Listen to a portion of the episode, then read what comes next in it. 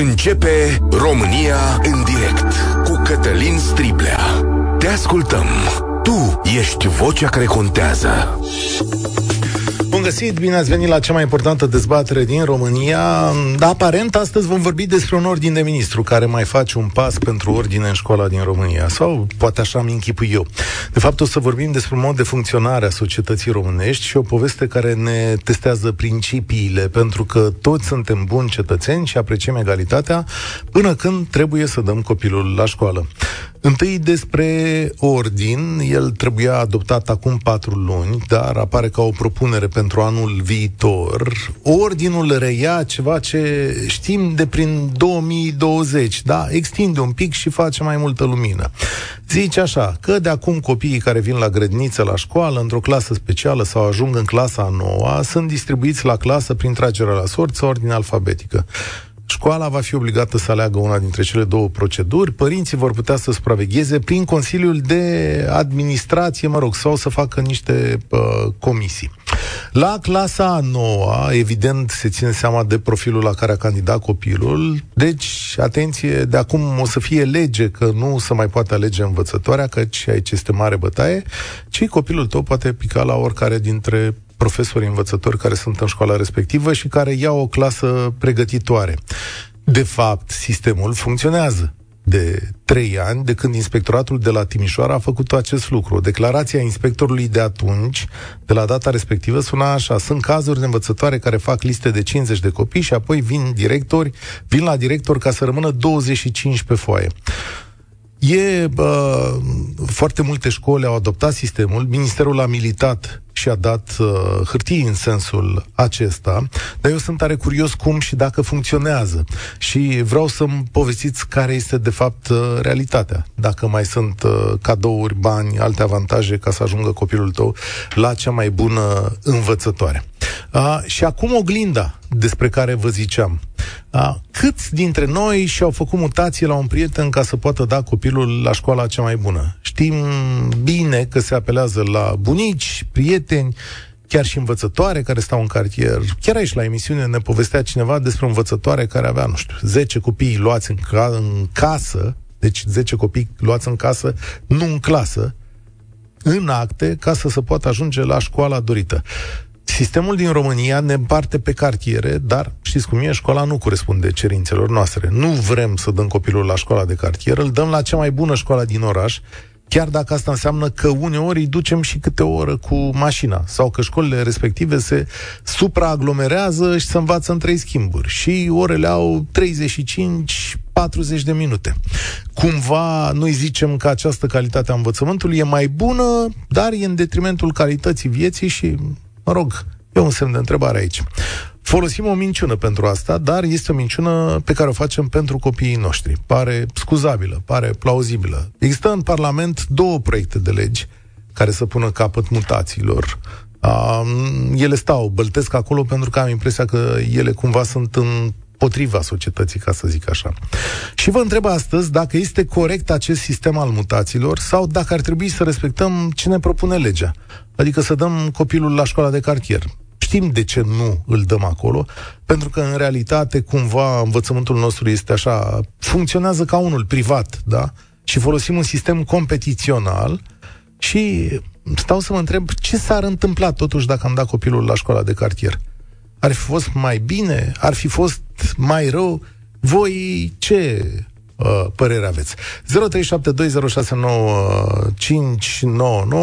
Vă aștept să ne sunați din orașele mari și mici ale țării, căci aici e principala problemă și vă întreb așa, dacă ordinul ăsta cu împărțirea aleatorie și alfabetică funcționează, dacă o să funcționeze și mai bine, el acum e extins și la creșe și la grădinițe, atenție, cum se face repartizarea copiilor în școlile voastre și da, hai să vorbim despre mutație, această oglindă a societății românești, despre care eu cred că deformează modul în care facem învățământ în România. Da, asta e părerea mea. Acum vreau să vă aud pe voi. Poate până la urmă părintele trebuie să aleagă cel mai bun, cel mai bun lucru pentru copilul său.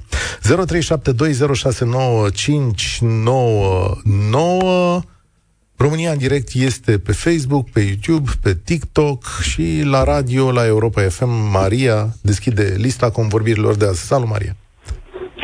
Bună ziua! Um, sunt mama a doi uh, băieți, unul clasa 8 unul clasa 3 la școala 195, școala din București, cea mai mare din țară. Are 3000 de copii. Unde e 195 ăsta? 195 dacă... în cartierul Titan. Aha, ok.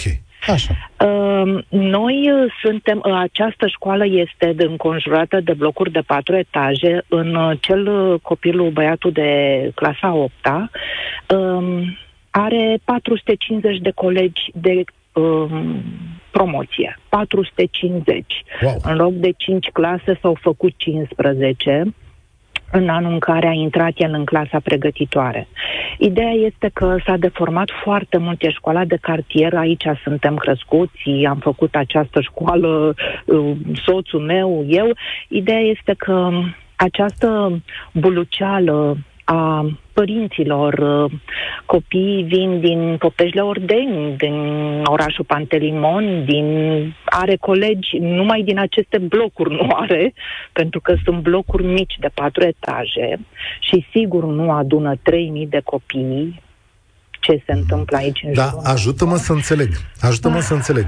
Da. Copiii vin la școala asta pentru că e o școală bună sau... Pentru că a fost o școală bună. Pentru că okay. a fost o școală bună. Este o școală, este un, un învățământ de format. În momentul în care tu preconizezi că o să ai 5 clase și te-ai trezit cu 15, în decurs de o lună de vacanță, tu trebuie să mai găsești și 10 profesori care sunt convinsă că nu mai poți să iei cremă deci nu mai poți să găsești 10 profesori buni. Și vorbim de uh, materii la care oricum există um, deficit de profesori. Tehnologie, socială, uh, aceste materii care nu sunt foarte uh, drăg- căutate de uh-huh. cadre profesor, Și cât, cum, cum, orele sunt când spui la numărul ăsta de copii? Cum sunt orele? Au durată normală? Uh, până, au spațiu? Cum se face? Nu, orele sunt ciudate. Până anul trecut erau dimineață și după amiază. Uh, de anul acesta până în anul 2026 suntem în trei schimburi, pentru că domnul primar a considerat că trebuie să mărească numărul de clase. Din această cauză, din două corpuri învățăm într-unul singur și avem trei schimburi. Adică pau- orele sunt de 40 de minute, pauza de 5 și sunt uh, într-o clasă, fac 3, 3 clase într-o da, sală da, de clasă, da, sunt trei schimburi care se trec pe acolo uh, și șantierul uh, ține până în 2026, va fi probabil un mauzoleu de școală, nu mai rămâne nicio picătură de boschet, de, de tufiș, de plantă, de nimic, pentru că totul va fi un beton și o sală de sport și altă clădire și altă clădire și altă clădire.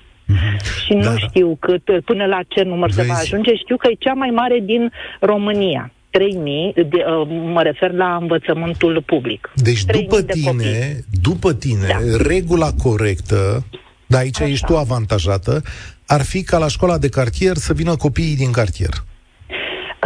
Eu am să mut. Uh, cel de clasa 8 termină acum, dar cel care e în clasa a 3 îl voi muta la o școală care este la 500 de metri un pic mai încolo și care nu are această suprapopulare pentru că nu are aceast, acest, nu, nu a avut niciodată acest renume de o școală fabuloasă. Această, acest fabulos este um, deformat și trebuie să vă spun că dacă nu faci școală cu copiii tăi, nu poți să ai un nivel acceptabil al um, Cunosc noțiunilor. Cunosc, știi că am vorbit săptămâna trecută despre meditații și am spus chestiunea asta. Mulțumesc, Maria. O remarcă apropo la ce spunea Maria. Deci, într-o școală din București, vin copii din Bragadiru și din Pantelimon. De ce? Pentru că acolo s-au mutat oameni care trăiau la oraș și au făcut case în zona respectivă sau trăiesc la blocurile de acolo.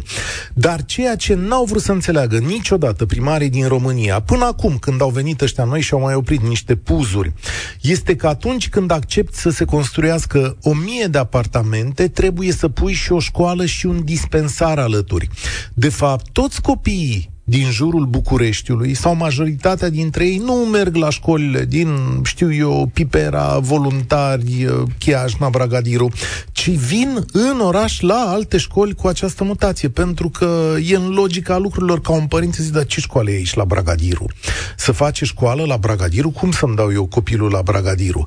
Ori, când domnii primari au dat aprobări, nu s-au gândit că toate astea trebuie să vină și cu o școală bună. O mare parte din traficul din București este datorat acestei mișcări de dimineață cu copiii la școală. Iar cauza înghesuielii și îngrămădelii din orașul ăsta nu este traficul, cum am crede, ci urbanismul foarte prost pe care l-am ales ani la rând și diversi primari au dat voie. Au zis, domnule, să construiască. Păi, uite cu ce rezultate. Georgiana, salutare, în ce situație ești? Bună ziua! Uh, asemănătoare cu doamna dinaintea mea. Eu sunt din județul Suceava. Uh-huh. Așa, am patru copii. Un, uh, o fetiță care este deja la liceu, doi la gimnazială și o fetiță la grădiniță. Am ajuns uh, vânători de învățători. Uh.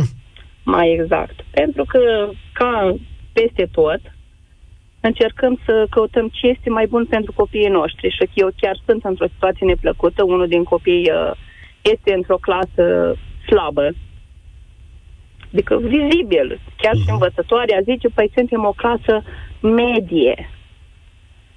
Și atunci uh, încerc să mă lupt cu sistemul, să încerc să-l iau din clasa respectivă, pentru că învățătoarea consideră că este ok așa, nu contează copiii încă nu știu să citească în clasa întâi. Păi e bine așa, adică ne, trebuie să ne mulțumim.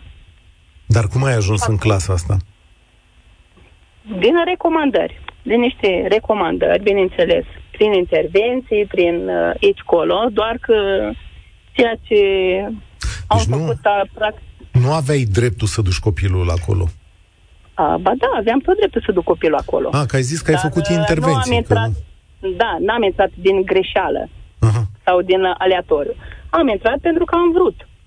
A, păi și cum ai făcut? Că sistemul, majoritatea școlilor deja are tragere la sorți, alfabetic, aleatoriu. Cum ai procedat? Am prins de norocos.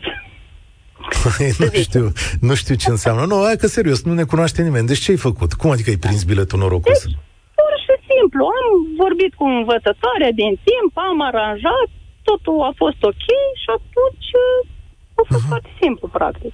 Aha, am înțeles. Păi și nu s-a scandalizat nimeni că ai băgat copilul peste rând în altă parte, că ai ieșit din sistem? Absolut nimeni. Când s-au tras clasele, totul a fost ok, toată lumea atunci a aflat practic în ce clasă este. Deci s-au tras clasele și al tău a nimerit unde trebuie.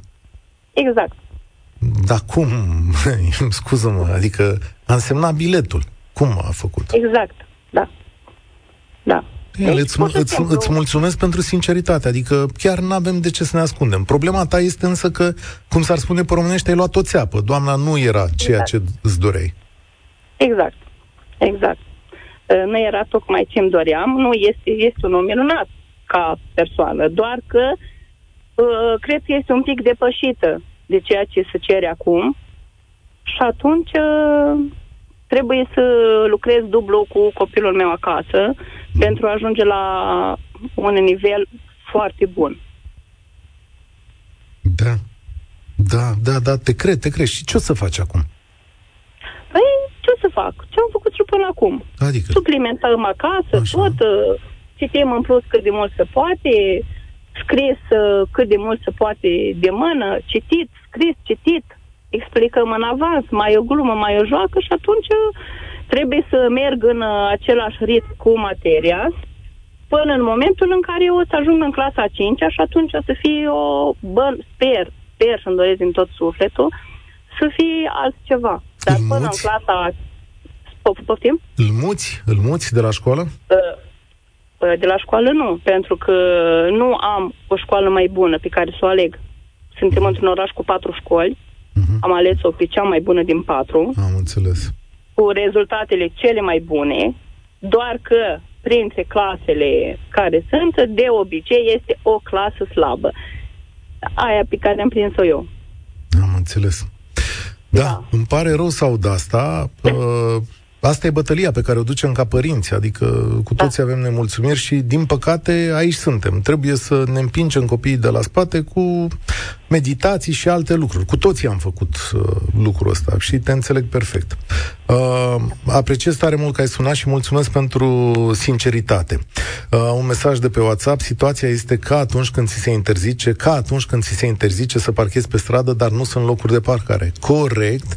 Eu sunt din Galați și, într-adevăr, am făcut un artificiu de acest gen pentru a-mi înscrie copilul la școala pe care o știam că este, într-adevăr, cea mai bună din oraș. Dar ce să vezi, nu eram în arondismentul potrivit pentru ca el să fie elev sau ea să fie elev acolo. Așa că mi-am luat mutație într-un bloc din zonă, fără mutație pe buletin, doar cu adeverință emisă de Asociația de Locatare. Asta e nou. Un pas mai departe. Asta m-a costat întreținerea pe o lună plătită în avans. Mi-am făcut formele de angajare fictivă la o firmă din zona școlii, dar a meritat. Am făcut-o strict pentru educația copilului meu, zice cineva pe WhatsApp. Cristi pe WhatsApp spune că privim problema în mod greșit. Niciun părinte nu și-ar duce copilul la o oră distanță de casă dacă ar avea un sistem de învățământ competitiv în apropierea domiciliului, profesori dedicați și spații de lucru corecte. În acest context, toată lumea începe să alerge după acei profesori de vocație pe care e foarte greu să mai găsești. Întrebarea este însă, de unde știi că la școala de cartier nu sunt profesori de calitate? 0372069599 Ștefan, salutare! Salut! Um, am avut problema un pic inversată față de ce a spus doamna dinainte, în sensul în care aparțineam de școală, uh, am, fost, uh, am dat copilul la aceeași școală la care am fost și eu, doar că între timp uh, profesoara, învățătoarea care trebuia să o preia s-a schimbat pentru că a avut dosarul mai mare. Exact asta a fost explicația oficială. Cum? Scuză-mă, ce înseamnă avea un dosar mai mare? Noi, în primăvară, când am înscris-o în școală, am făcut cunoștință cu o învățătoare care trebuia să preia clasa. Așa, și? Fiind școală în centrul Bacăului, fiind foarte răvnită, a venit o învățătoare cu un dosar mai mare. Și ni s-a schimbat învățătoarea. Uh-huh. Învățătoarea care a venit a fost extraordinar de slabă. Au fost 39 în clasă. Uh-huh. A fost oribil, o experiență oribilă.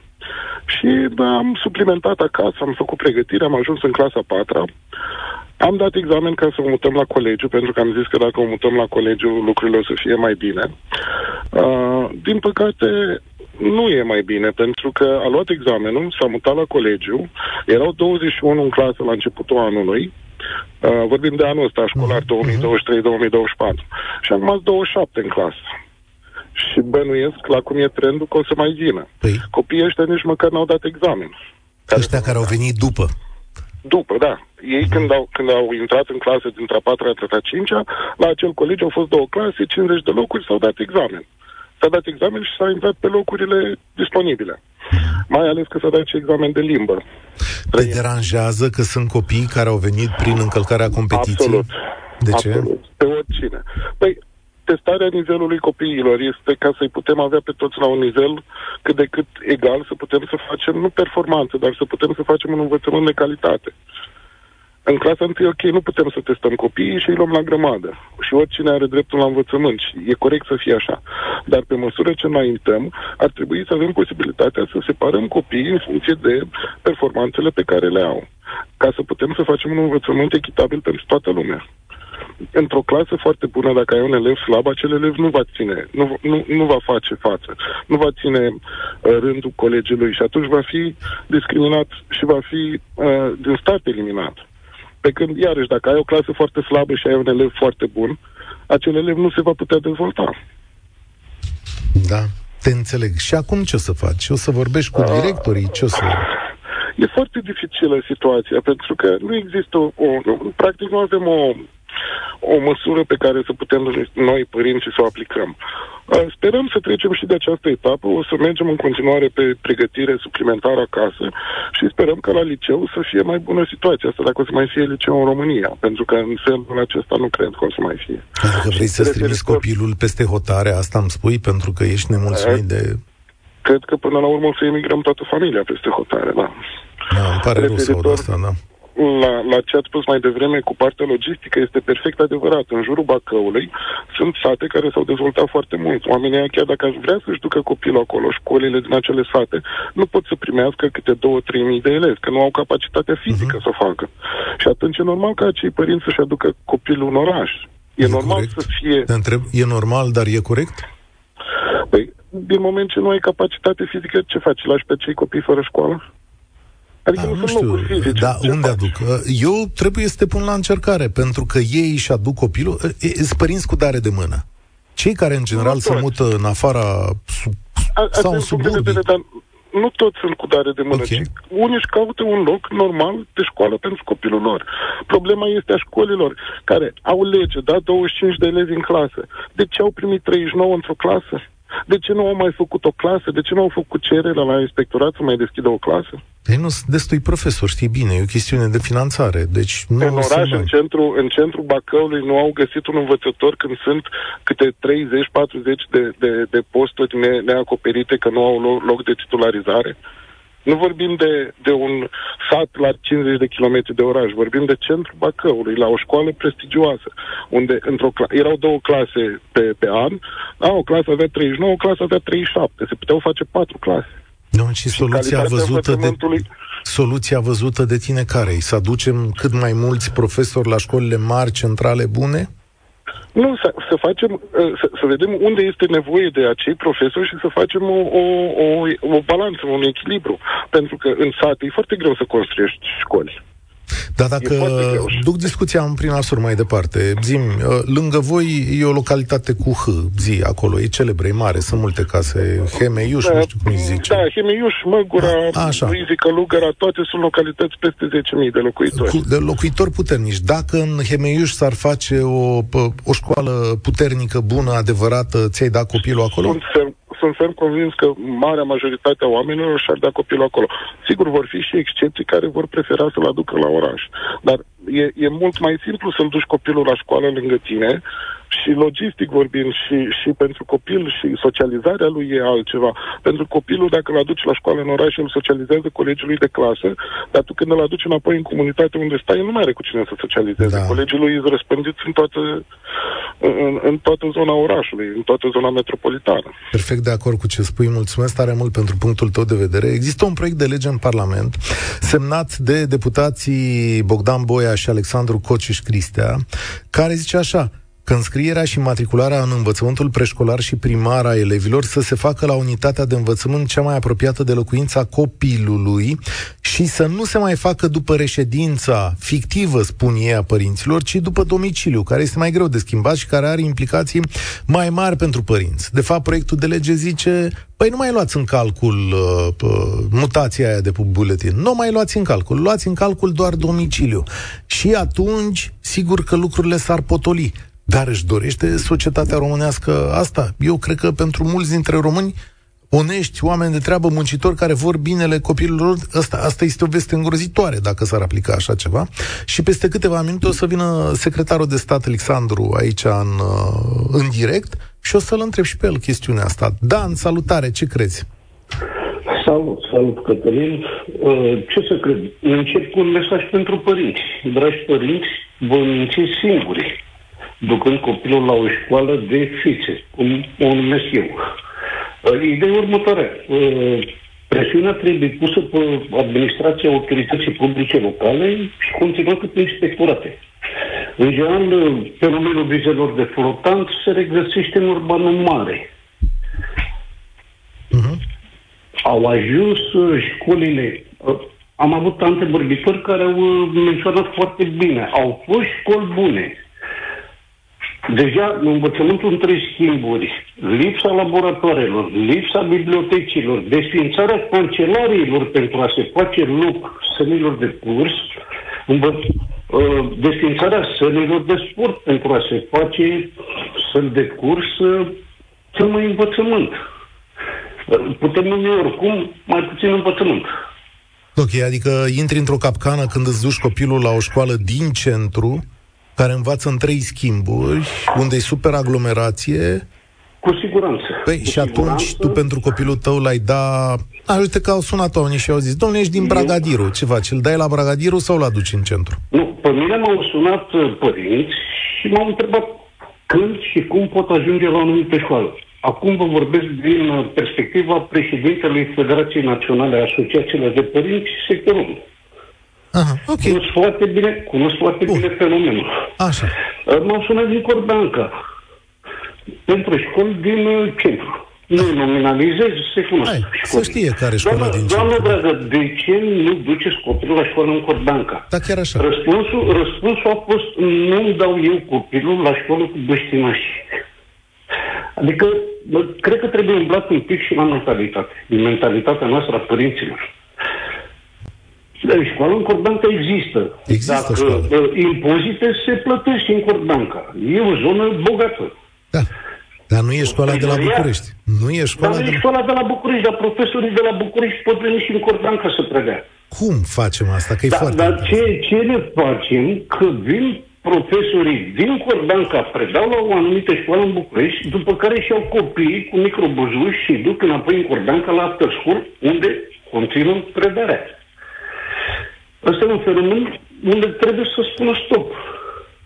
Da, dar cine o să spună? Cine o să după, spună? stop? după, după Stați un pic. uh, cadre Cine- didactice elevii, Cine o să pentru a spună continua stop? după aia la after school. De unde vă aștepta să Păi- vină stopul ăsta? De la minister? De la Nu, mai aștept, inspectorate? să De la vină de școală? la, mai aștept să vină de la Parlament. Doar o lege Aha. Bine, există legi, doar că legile în România sunt făcute pentru a fi încălcate și sunt făcute cu jumătăți de măsură. Dacă discutăm despre viza de flotant, chiar și până acum, legea prevede că se pot verifica. Vreau să știu și eu câți directori au solicitat verificarea vizelor. Haideți, sunteți serios. Deci cum să verifice verificarea vi- vizelor? Nu, Că asta ar însemna... directorii, de, directorii, dacă Da. da. constată că au la înscriere Da. o anumită adresă, 6, 7, 8, 10 copii, au obligația prin lege să solicite uh, poliției locale verificare la adresă. Poliția locală se adresează uh, Poliției Naționale care merge și verifică la adresă. Păi tocmai Dacă asta nu locuiesc sau vor, dacă nu pentru, locuiesc. pentru că asta este puterea lor. Cum să renunți la această putere? Dar mai am o curiozitate. Că spuneți că sunteți om de sistem aici, spuneți-mi și mie, asta cu, la școlile astea mari, centrale, pe care le aveți în sectorul 1, cele mai tari școli din București, cele mai de fițe, cele mai la modă, nu le, la prima clasă, la pregătitoare, cum să face repartizarea? E alfabetică, e aleatorie, e la mica înțelegere? Cum? De, de trei ani de când a intrat legea 198 în vigoare cu numărul maxim de 25 de elevi la clasă, uh-huh. inspectoratul ISMB-ul a venit cu o procedură, procedură care a fost preluată și de unitățile de învățământ, dar care n-a fost respectată. Vă vorbesc din perspectiva unui Și da. părinte Cum să care face? face parte dintr-un consiliu de administrație al unei unități de învățământ ca reprezentant al părinților și observator. În Cum, cadrul- cum, cum să faci? Hai pe onest, că toată emisiunea a fost super onestă, a sunat lume și a, a povestit. Deci cum să faci? Se face, deci procedura până acum, dată de inspectorat și preluată de către unitățile de învățământ, se face în ordine alfabetică, fată băiat, fată băiat, Așa. după care la final repartizarea profesorilor se face fie aleatoriu, fie prin tragere la sorți. Ok. Eu am, eu am solicitat la vremea respectivă, era doamna Ștefan, inspector școlar general, am solicitat multă transparență. Ce îmi doream? Îmi doream ca această procedură să fie urmărită de părinții interesați. Deci se face pe Prin- bune, prin asta îmi sistemul spuneți. online. Deci, prin da, sistemul online. deci se face pe bune, da? Teoretic ar trebui să facă pe bune. Păi aici Foarte vă... bine. Și, a, așa, unde e șmecheria? Asta vă întreb. Unde e șmecheria? Deci șmecheria e că doamnele învățătoare continuau să vină cu liste după care și împărțeau elevii. Dă-mi o fată, ia o fată. Dă-mi un băiat, ia un băiat. După tragerea la sorți, făceau După schimburi între tragerea ele? la sorți. Exact. Făceau schimburi între ele, am Exact, înțeles. da. Bine. Nu m-am lămurit. Doar Uite, de că- asta îmi place să fac emisiunea asta. Uh, Ideea următoare. Există un sistem informatic integrat, SIR. Se poate face direct din SIR această repartizare. Am înțeles. Întrebarea e de ce nu se vrea. Păi de cum- ce nu cum se să vrea? se Noi vrea? avem răspunsuri. Știm Păi de ce avem nu se răspunsuri. vrea. Păi știm. Pentru că A- vin, vin presiuni chiar din sistem, din interiorul Știu, sistemului. Ministri, Pe inspectori, director, pe- etc., exact. etc. Mulțumesc tare mult! Da, Deci ați văzut că am găsit manieră să ocolim sistemul ăsta. Uh, nu trebuie să ne ascundem. Vedeți când în momentul în care m- vorbim chestiuni delicate din școală, mi-ar plăcea să aud și profesori, să văd ce gândesc ei despre sistemul ăsta și încălcarea sistemului. Da, poate avem ocazia astăzi. Andreea, salut! Alo! Salut! Mămică, Alo, profesoară, în ce situație ești? Uh, mă aflu în ambele ipostaze. Ia. Sunt din ambele ipostaze, cea a părintelui și cea a învățătoarei. Iată. Dar uh, astăzi aș vrea să, să vorbesc mai mult din calitate de, de părinte al unui copil de uh, clasă pregătitoare, știind care este, care a intrat anul acesta la clasa pregătitoare și știind care este procedura, stând în spatele școlii, uh, locuind în spatele școlii, uh, am avut uh, surpriză. Copilul venind din sistem, uh, din alternativa step by step, făcând grădinița în alternativa step by step uh, și dorind să continui și la ciclul primar în aceeași alternativă, am avut surpriza să descoper că la, atunci când s-au format clasele, copilul nu a fost acceptat. Copilul tău, da. Da, În școala de care ținea. da, Păi- da, pentru că nu a avut loc de alții care și-au făcut uh, mutații. Ne mai scria cineva, uh, zice, când am vrut să-mi scriu copilul, mi s-a spus că nu sunt locuri și am făcut un scandal monstru. Același Așa. lucru am făcut și eu. Așa. Și, uh, până la urmă, ți l-au primit? uh, da, După scandal. Da, bineînțeles. dar de ce ai pentru făcut că un scandal nu am care vrut- ești om de sistem, Andrei? Adică ești învățătoare. Voi vă știți între voi, nu? Adică... Da, eu nu m-am dus la o anumită, am considerat că nu e cazul să mă duc să vorbesc cu doamna învățătoare. Nu am solicitat să fie înscris la o anumită doamnă învățătoare, la o anumită clasă. La... Pur și simplu am vrut să meargă la școala de care aparținem pentru că este mult mai ușor și nouă și lui și tuturor. Din ce oraș ne suni? Din Constanța. În Constanța. Ok. Bun. Da. Uh, ai reușit până la urmă, da, ai forțat lucrurile să aplica legea în cazul tău. Uh, da. Te rog, spunem din partea cealaltă, la școala unde ești tu, cum să face, domnule? Uh, continuăm cu listuțe. Cum, Andreea? Da, Continuăm aveți... cu listuța, Așa? ați spus să, să fim sinceri. Da. da, se continuă cu, cu listuța la doamna învățătoare, uh, atât cât se poate. La uh, momentul în care se constituie clasele, într-adevăr, există o tragere la sorți, dar, exact cum a spus și antevorbitorul meu, dă-mi un copil, uh, e dă-mi un băiat, ia-mi un băiat, se mai ține cont și de copii cu cerințe educaționale speciale. timp Asta cu ce? înțeleg, da. Acolo trebuie să fie o echitate, înțeleg, dar e un subiect separat. Deci, Exact. Și colaborați voi, învățătorii, învățătoarele între voi și până la urmă denaturați listele alea și toată lumea e mulțumită, nu? Da. Dar Până de ce? la un anumit uh, punct, Așa. uh, cum s-a întâmplat anul acesta, unde un băiețel nu, la mine, vorbesc de clasa mea, Da, uh, nu a ajuns la clasa mea, unde a dorit, și s-a dus la doamna director și a spus uh, dacă nu, a, copilul meu nu intră la clasa doamnei, îi iau și plec. Și și l-a luat și a plecat. Am înțeles. Dar de ce e necesar să faceți lucrurile astea, schimburile astea? Adică, până la urmă, sunt convins că sunteți profesioniști, că sunteți ok, că o să vă dați silința în cazul tuturor copiilor. De ce e necesar să iei listuța, să faci schimb cu o colegă, să stai cu un părinte, ăla ți aduce o floare, ți aduce un parfum, nu ne ascundem, nu? Uh, Încerci să mulțumești. Uh, nu sunt la o școală, școala la care lucrez eu nu este o școală de top. Este o școală de cartier. Avem uh, și copii buni, avem și copii mai puțin buni, adică cu rezultate mai puțin bune, că nu copiii sunt buni Mhm. sau rezultatele. Um, este foarte greu să um, te bați cu școlile mari și să reușești să-ți um, faci clasa. Eu, de exemplu, clasele noastre au 25. Suntem pe numărul maxim. Mhm. Dar i- întrebați-mă pe mine sau și pe alte pe colege cât am muncit ca să strângem acești copii. În anul anterior s-au încheiat parteneriate cu grădinițe. Tu te duci și îți expui munca pe care, pe care o faci și efectiv muncești pentru acei copii, m, să-i aduci la școala ta. Te duci și îți promovezi școala, îți promovezi rezultatele pe care le obții cu, cu copiii respectivi. Ok, înțeleg, pentru că altfel ce n-ar veni copiii din cartier acolo? Sau ce nu, sunt școli de top care se, unde gen pomul lăudat, unde toată lumea se duce și uneori, uneori mai e și surpriză, așa cum a spus doamna, una din doamnele de, de mai devreme, că nu e ceea ce deci, s-a... ca să înțeleg, așteptat. avem două tipuri de școli în România. Unele la care lumea se duce ca la pomul lăudat și face niște da. sacrificii mari în, chiar în ceea ce privește programul copiilor, aglomerație, drumuri și așa da. mai departe. După și care un... mulți părinți încep să se plângă fiind nemulțumiți de ceea ce se întâmplă în școală.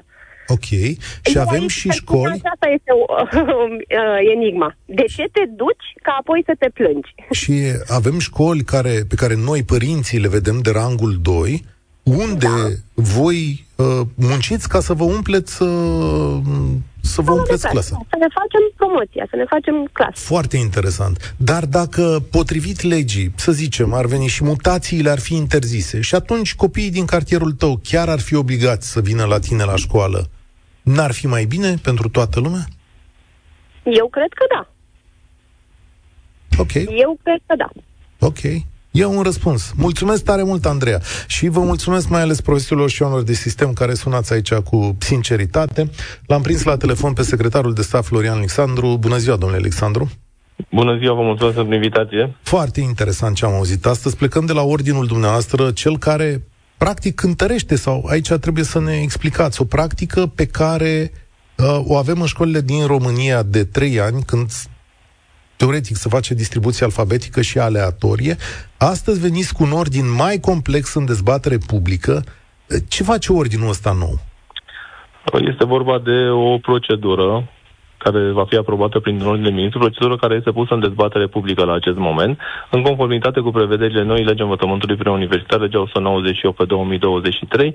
Uh, Ministrul Educației are obligația de a elabora această procedură de distribuție aleatorie a între preșcolarilor, preșcolarilor și a elevilor Adică până acum, de studiu. până acum exista lege, dar nu exista procedură și oamenii se organizaseră de la sine putere sau cum? Până acum, inspectoratele școlare aveau obligația să elaboreze această procedură Uh-huh. Iar în conformitate cu noua lege, Ministerul elaborează procedura cadru, în baza căreia fiecare unitate de învățământ își va elabora propria procedură internă de repartizare aleatorie a între preșcolarilor, a preșcolarilor sau elevilor în formațiunile de studiu.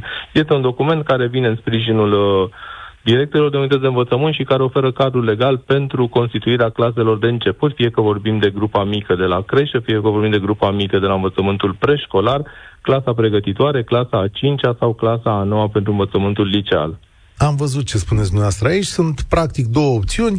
Ori îi distribuie în ordine alfabetică, ori prin tragere la sorți. Asta e la da, este, uh, sunt prezentate variante de lucru, deci practic această procedură își propune să asigure transparență, nediscriminare și de, să evite de, uh, segregarea în mediul școlar. În primul rând, uh, elevii sunt uh, separați în uh, două liste, fete-băieți. Se ține cont uh, la clasa, la grupa mică, de exemplu, uh, cei care au împlinit 3 ani până la uh, data de 31 august, cei care împlinesc 3 ani până la data de 31 decembrie anului școlar uh, în curs, la fel și la clasa pregătitoare, avem situația în care putem înscrie copilul în clasa pregătitoare dacă am împlinit 6 ani până la 31 august uh, anul uh, în curs, sau există și excepția în când putem înscrie copilul uh, la clasa pregătitoare dacă împlinește 6 ani până la 31 decembrie. Și atunci sunt împărțiți pe aceste două categorii, bineînțeles fete, băieți, uh, ținem cont și de limba maternă a copiilor uh, care sunt înscriși în uh, învățământul preșcolar, primar sau uh, gimnazial. Uh, ceva mai devreme în emisiune, mai mulți oameni din sistem, fie că e vorba de părinți sau de învățători, au spus așa că, în ciuda acestei proceduri, legislații care deja există și unele școli sau multe școli o aplicau,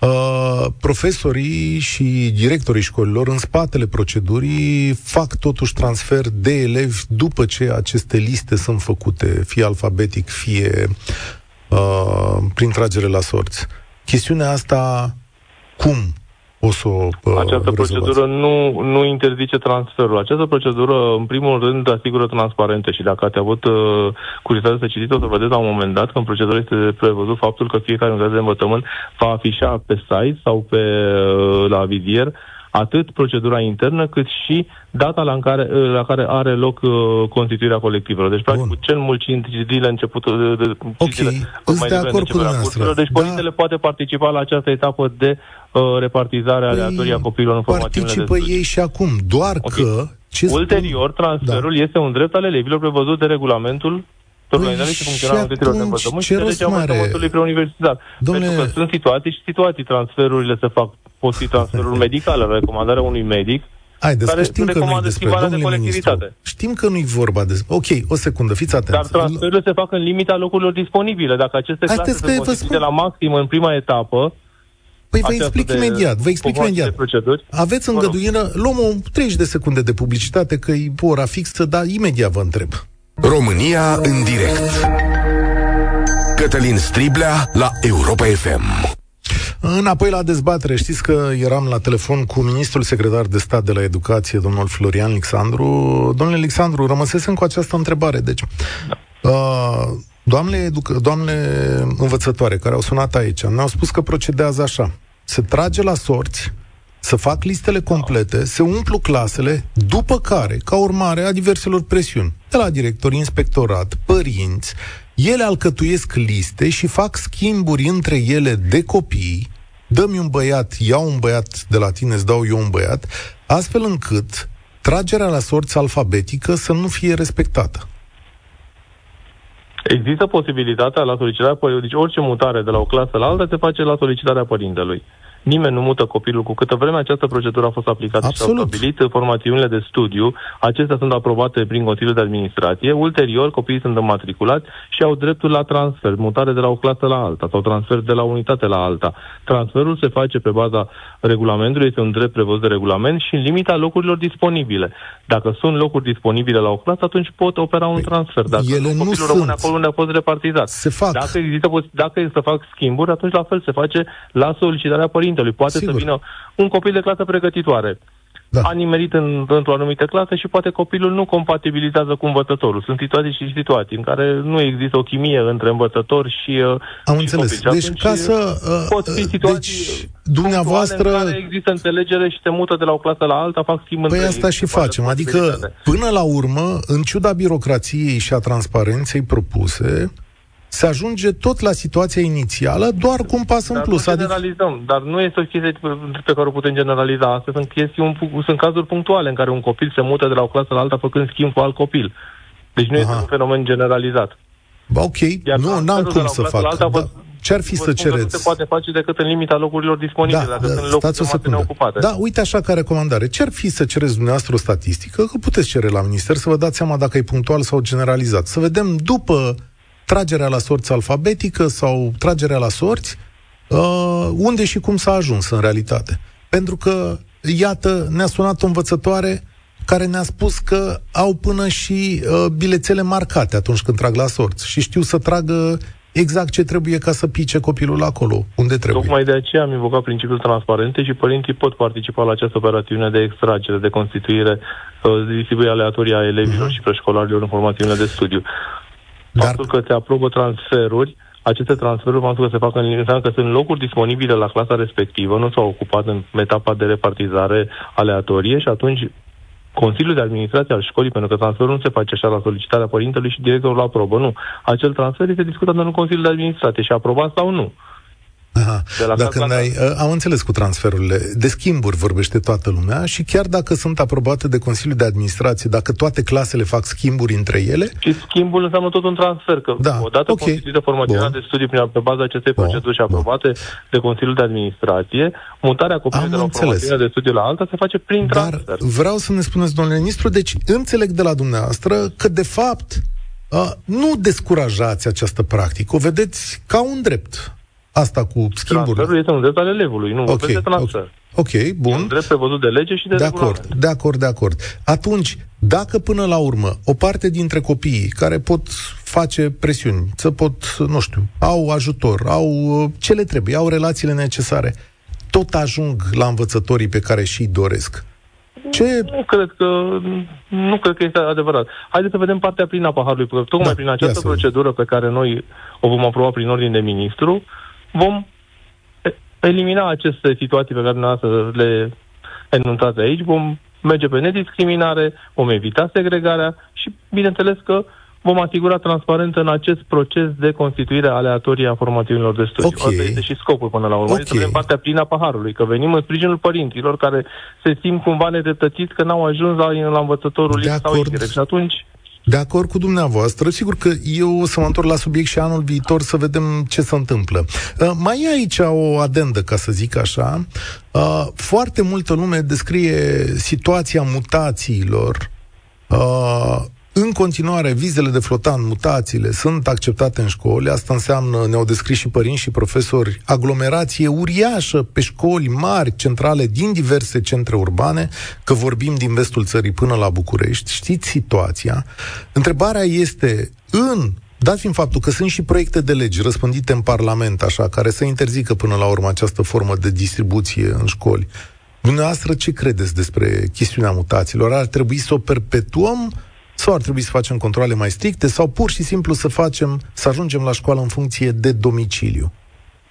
M-am confruntat cu această situație și din postura de director de școală și de inspector școlar general la București și acum când, de când sunt în minister. Din păcate, uh, reședința și uh, domiciliul conferă aceleași drepturi persoanelor care le dețin. Prin urmare, Asta. nu putem interzice accesul Corect, în, uh, corect, dar putem clasa schimba. pregătitoare persoanelor care dețin o viză de flotant. Nu putem schimba pentru că nu putem schimba legea. Practic nu este, nu este în, uh, în competența Ministerului Educației. Acest lucru ține de Ministerul de Interne, care gestionează practic uh, situația A- Acum, Evident, știți cum acum e? la A- Am și eu experiență aici în presă. O lege, dacă se dorește a fi schimbată, poate să fi știți, schimbată. am încercat să scoatem posibilitatea de a fi înscriși cu uh, viză de pe, pe baza vizei de flotant sau să uh, prioritizăm cumva, să ierarhizăm Aha. copiii întâi pe cei Ia. cu domiciliu și apoi pe cei cu, cu, cu viză de flotant. Nu este în regulă, nu e constituțional. Ne-a fost respinsă această propunere. Interesant. Pentru că Da. atâta vreme cât viza de flotant, președinta, cât și domiciliul conferă aceleași drepturi unei persoane, nu poți să faci o, o diferențiere între persoanele care dețin Dar putem domiciliu verifica... stabil sau președință. Uh, de acord, ok. Dar putem verifica Păcate, de nu adevărat... putem verifica pentru că nu este în competența noastră. Ministerul Educației merge pe teren să verificăm dacă, într-adevăr, la o anumită adresă locuiesc atâtea persoane cât, uh, câte prezintă viză de flotare. Este Da, uh, noi știm, competența da. poliției locale. Uh, De acord, noi știm care Dar e am realitatea sesizat- însă, Au nu? fost cazuri în care școli au sesizat acest lucru și poliția s-a deplasat. Aha, și dacă Dar un polițist mai mult, află... mai mult decât a sesiza, Da? noi nu putem face ca școală, ca instituție de, de învățământ. Da, da, da.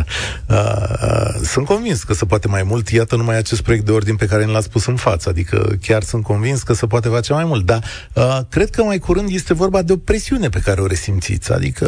O să ne simțim de foarte mult. De când, uh, din 2011, practic, de când vorbim de înscriere la clasa pregătitoare, că de atunci au apărut probleme, când avem o metodologie de înscriere, sunt școli supra-solicitate, sunt școli în care toți copiii care vin să se înscrie la școală uh, dețin domiciliu sau reședintă în circunscripția școlară și ești obligat să-i admit, cu toate că tu ca director te-ai propus poate trei clase de pregătitoare și ai ajuns să faci 5 sau 6, pentru că te-ai trezit că toți cei care au de- venit să depună dosare au domiciliu stabil sau reședință în circunscripția școlară și sunt situații în care sunt școli depopulate, unde nu se duc uh, părinții pentru că vor să-și aducă copiii fie la o școală mai apropiată de centru, mai apropiată de locul de muncă, sunt uh, argumente și argumente.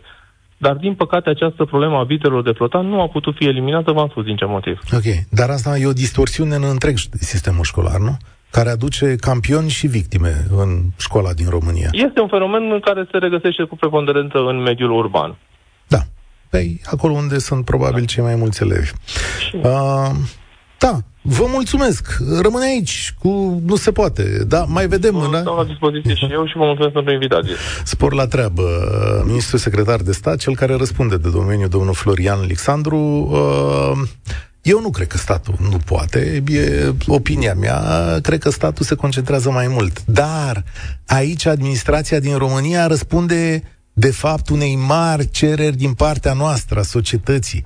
Păi trebuie să fii nebun ca politician să le zici părinților că nu mai poți să-și aducă copilul la școala respectivă chiar folosind o minciună.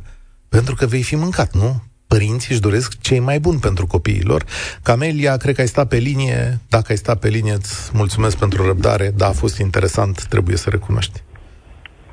Sigur. Bună ziua, Cătălin. Bună ziua! Bună ziua tuturor. Uh, da, ascultam ce, ce spunea mai devreme domnul ministru secretar de stat că nu există nicio posibilitate de a se schimba acest lucru și eu sunt de acord că se poate schimba dacă se dorește, dar așa cum întotdeauna politicul se introduce în absolut toate domeniile, cred că și aici este tot o chestie de politică.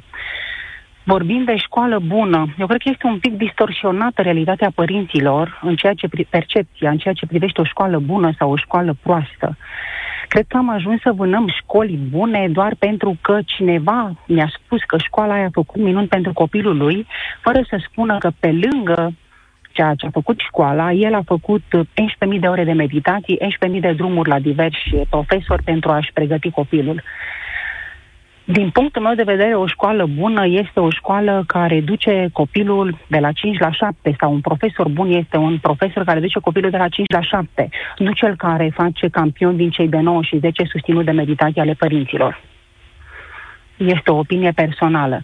Acum, ca și părinte, n-am fost pus în situația aceasta pentru că ai mei copii au mers la școală în limba germană, datorită faptului că tatăl lor nu este cetățean român și este cetățean străin care aparține unei țări de origine germanică, și care le-au făcut acolo, cei mari au fost mutați după aceea, mutați. Au dat un examen și au mers la un colegiu, un colegiu relativ bun. Nu am vrut un colegiu de fițe. Uh, unul dintre motivele pentru care am ales colegiul, o să pară paradoxal, a fost că nu vreau ca ei să învețe în două schimburi și să învețe după amiaza. În orice altă școală ar fi trebuit să facă ore după amiaza, clasele 5-7. Și mie mi se pare inuman.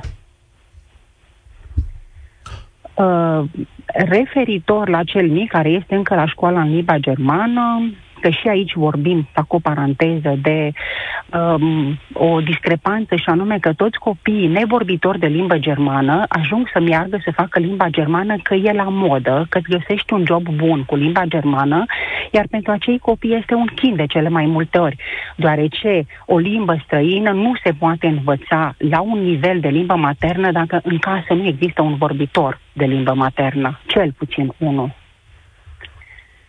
Bun, dar vreau da. să spun un lucru. Știi ce face, de fapt, repartiția asta în școli? Uh, îți dă accesul la sistem, îți dă o cheie. De fapt, asta e marea bătălie. Că tu spui că școala trebuie să fie bună dacă te duce de la 5 la 7 și așa mai departe.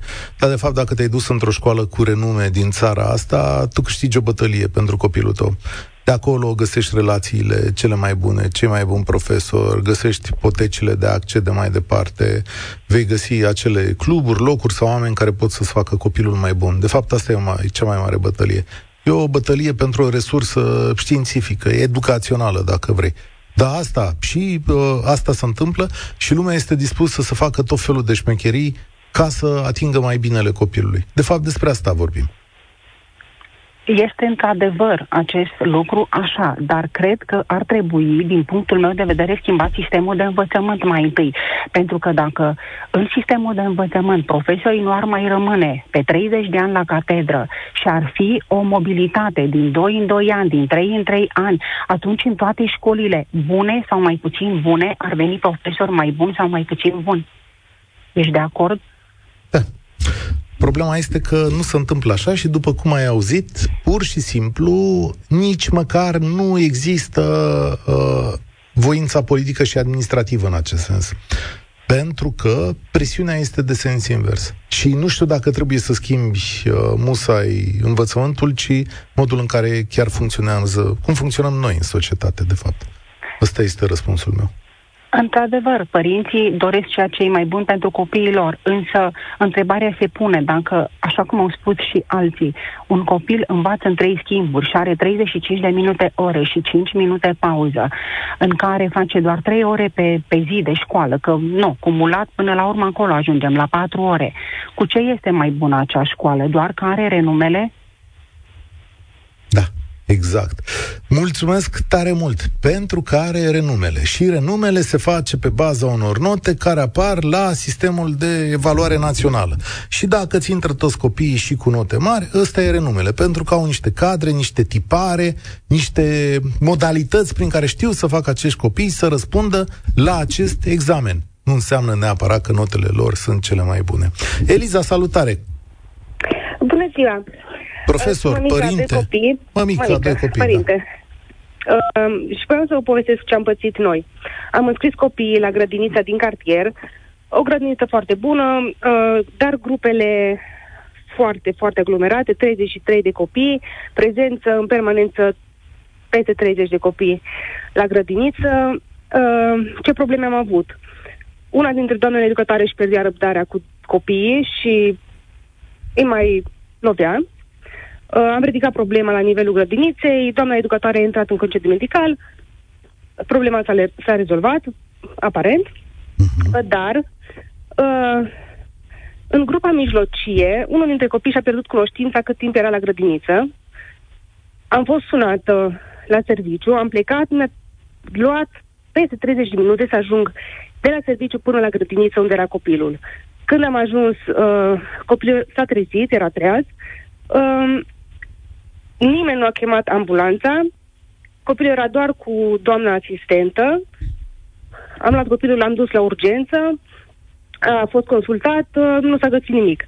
Au urmat foarte multe analize, dar acea jumătate de oră care mi-a luat să traversez orașul, pentru că am ales să dau copilul la o grădiniță aproape de domiciliu, nu aproape de serviciul meu, uh-huh. uh, putea să coste sănătatea copilului meu.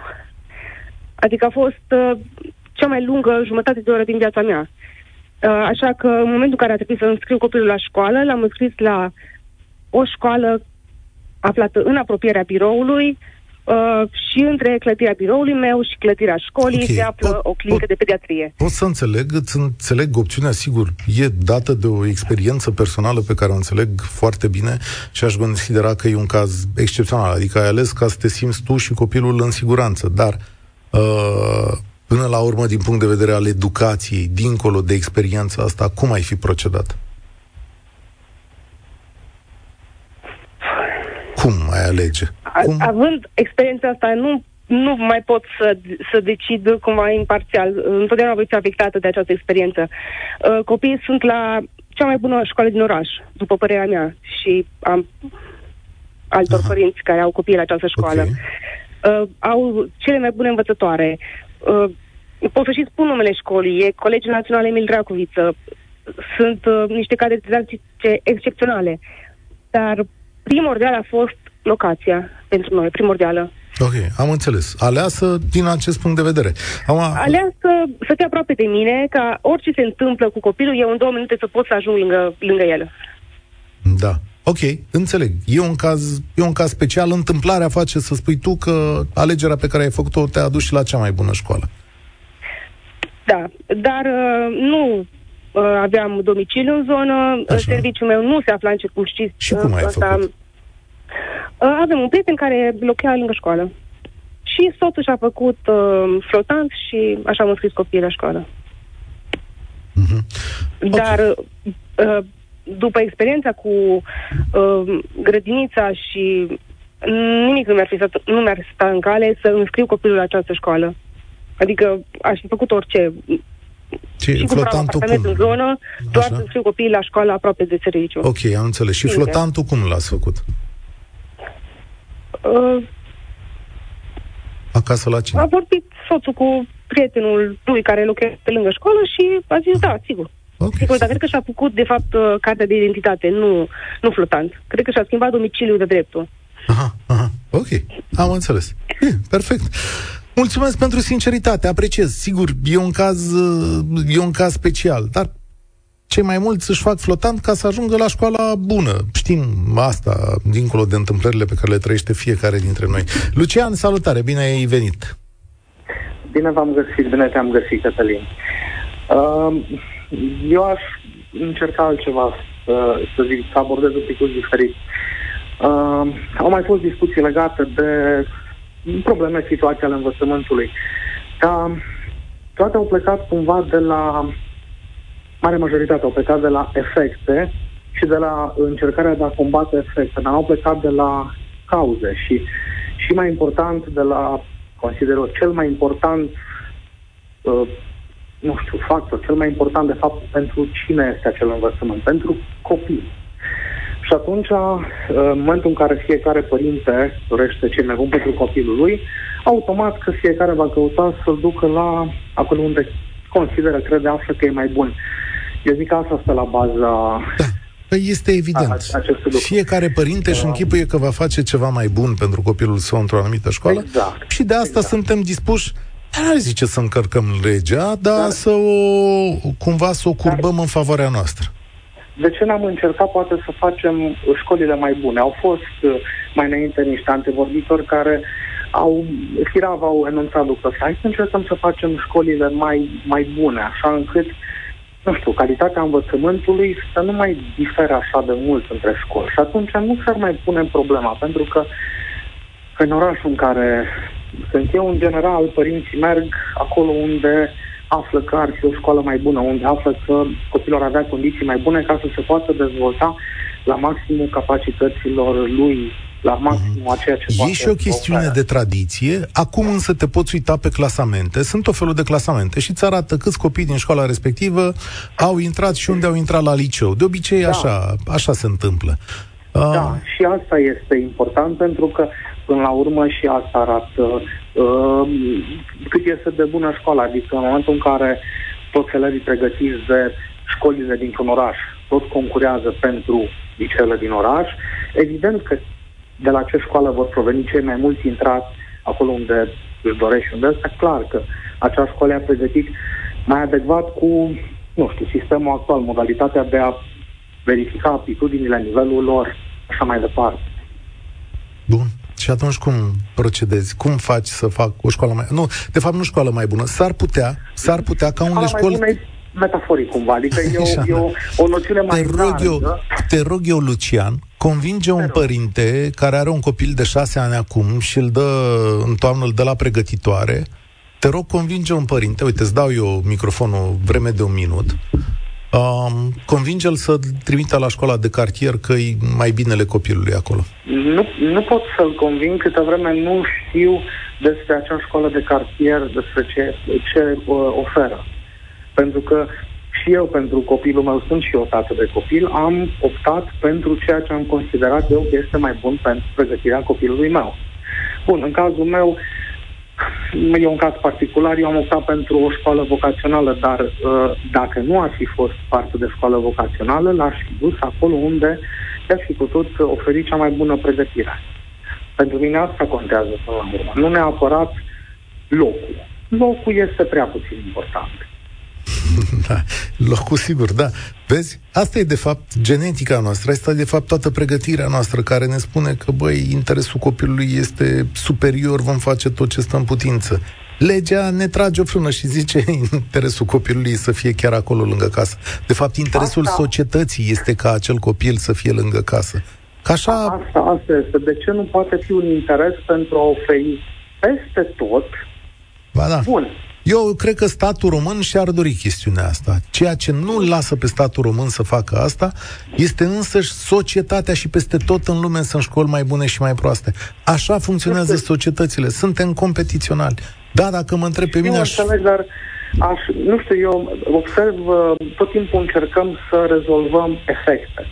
Nu încercăm să mergem la cauze, pentru că de obicei cauzele ridică Propunerea ta ar însemna mai... următoarele lucruri și unele chiar se întâmplă. Ca primarii din zonele respective, cum ai sectoare la București sau primarul de acolo, să se da. concentreze cu resurse în școlile de cartier, adică să facă să arate bine, să pună directori destoinici, inspectoratul care să atragă corp profesional, dar chiar făcând chestiunea asta, există un timp, 2, 3, 4, 5 ani, până când școala va livra rezultatele pe care părinții le văd ca exact. rezultate. Evident. Și unele școli sunt vopsite frumos. Să știi că am umblat prin da. școli din România, chestiuni... Și la mine în oraș da. există astfel de superb. școli vopsite frumos, dar uh, știți cum e? Se întâmplă exact cum am mai spus și din antevorbitori. Au mers, au stat un an de zile, au sesizat că nu au avut suficiente date și și-au luat copilul și l-au mutat în altă parte. Da, și așa este. Mulțumesc tare mult. Apropo de școală, școala înseamnă, de fapt, drept, ieșire din sărăcie. Prin ajutorul școlii sau cu școala, îi dai o șansă copilului uh, respectiv. Sunt primari care fac uh, lucruri absolut uh, senzaționale. Îi știți pe cei de la uh, din Alba Iulia, care au o școală aceea superbă, am uitat cum îi zice localității. Dar dacă vreți să vedeți ce poate să facă un primar uh, absolut uh, uimitor, Vedeți că am pus pe Facebook la mine un film de la Hogilag, uh, se numește localitatea respectivă, unde primarul Nicu Lazar a ales să construiască o școală ca o rachetă, ca un OZN. L-a făcut, a făcut-o acolo într-o localitate în care sunt uh, uh, copii săraci, cei mai săraci copii din România. Și primarul de acolo, din Hogilag, a zis, băi, uh, știți ce, dacă vor să iasă din sărăcie, trebuie să aibă o școală în care să le placă să vină. Acum, eu uitându-mă la școala aia, am zis, băi, asta e o școală pe care mulți părinți în țara asta și-ar dori-o, pentru că îți dă deodată impresia că se întâmplă uh, ceva foarte bun. Școala din Alba era la Ciugud. Da, uitați-vă pe Facebook acolo și o să vedeți o școală absolut extraordinară. Raluca, tu unde ți-ai dat copilul? Bună ziua! Sunt mama unei copile care a început clasa a 5-a. Am, uh, am fugit și eu după um, celebrele școli de fițe din București, sector 4. Nu voi da, ba voi da nume, școala 97 de la Piața Norilor, care este vopsită extraordinar de frumos, iar în interior uh, e toată flora și fauna deltei Dunării. Uh, ne-am ciocnit pe o clasă cu 34 de copii, cei mai mulți venind din uh, zonele limitrofe Bucureștiului, Bragadiru, Cornetu, pentru că de ce nu era o școală de fițe, cotată foarte bine în acele statistici de care vorbeai mai devreme. Uh, dar realitatea a fost uh, dură. La 34 de copii nu trebuie să fii, nu știu, zmeul învățătorilor ca să ai timp să te ocupi de toți să le pui creionul în mână, să le explici unde se pune virgula la ț și de ce se pune acolo. Fapt pentru care, după doi ani de luptă cu morile de vânt, uh, am cedat și am înscris copilul la cea mai apropiată școală de casă. Ce, um, ce ai constatat? Funcționează, funcționează totul incredibil. Yeah. Este o comunitate, nu este o școală. Este o școală mică de cartier și pentru că e mică se învață într-un singur schimb, Acum, uh, pe pielea copilului meu, văd avantajele învățării doar de dimineața la 11 ani, având timp pentru propriile hobby-uri sau pentru orice altceva după programul de școală. E un, o școală unde există programul uh, masă caldă pentru a combate abandonul școlar și este o școală unde ușa celui care o conduce este mereu deschisă. Practic ajungem la celebra vorbă că omul sfințește locul. Nu contează că ești în buricul târgului, dacă ții nasul sus. Da. Dar ai făcut lucrul ăsta după ce te-ai fript, nu? Da, după ce m-am fript. Corect. Să știi că am plecat și eu exact după acele statistici. Și um, care sunt un fapt artificial, pentru că notele se dau um, cu multă, multă indulgență, nu reflectă ce rămâne copilului în căpșor după ora de orice vrei tu dar dă bine într-o statistică. Undeva la inspectorat cineva contabilizează situația școlară a școlii 5 raportată la școala 97. Uh, înțelegi? Și m-am luat după acele statistici și apoi hai să definim noțiunea de școală bună, că ce e bun pentru tine s-ar putea să nu fie bun și pentru mine. Bun, și vei găsi cinci părinți absolut încântați că merg în buricul târgului și alți șase revoltați că sunt 34 în clasă și niciodată copilul lui n-a ieșit la tablă. Trebuie să mă opresc aici, dar îți înțeleg da. perfect mesajul. Însă, o să spun așa, că schimbarea asta nu se va produce decât odată cu schimbarea societății și pe măsură ce România va fi mai prosperă, astfel încât să dea fonduri importante către școli de cartier. Este împotriva naturii umane să le cer părinților să nu ducă copilul la o școală pe care o cred ei dintre cele mai bune. De asta în România astăzi, așa cum sunt făcute legile, Uh, nimeni nu va încerca să-i oprească pe aceștia. Însă, deja vedeți oameni care observă că o calitate sau că va scădea calitatea învățământului acolo unde e foarte aglomerat. Și s-ar putea ca în anii următori să mai asistăm la un fenomen invers. Asta e România în direct de azi. Vă doresc spor la treabă. Ne auzim și mâine. Participă și tu, România în direct, de luni până vineri, de la ora 13 și 15.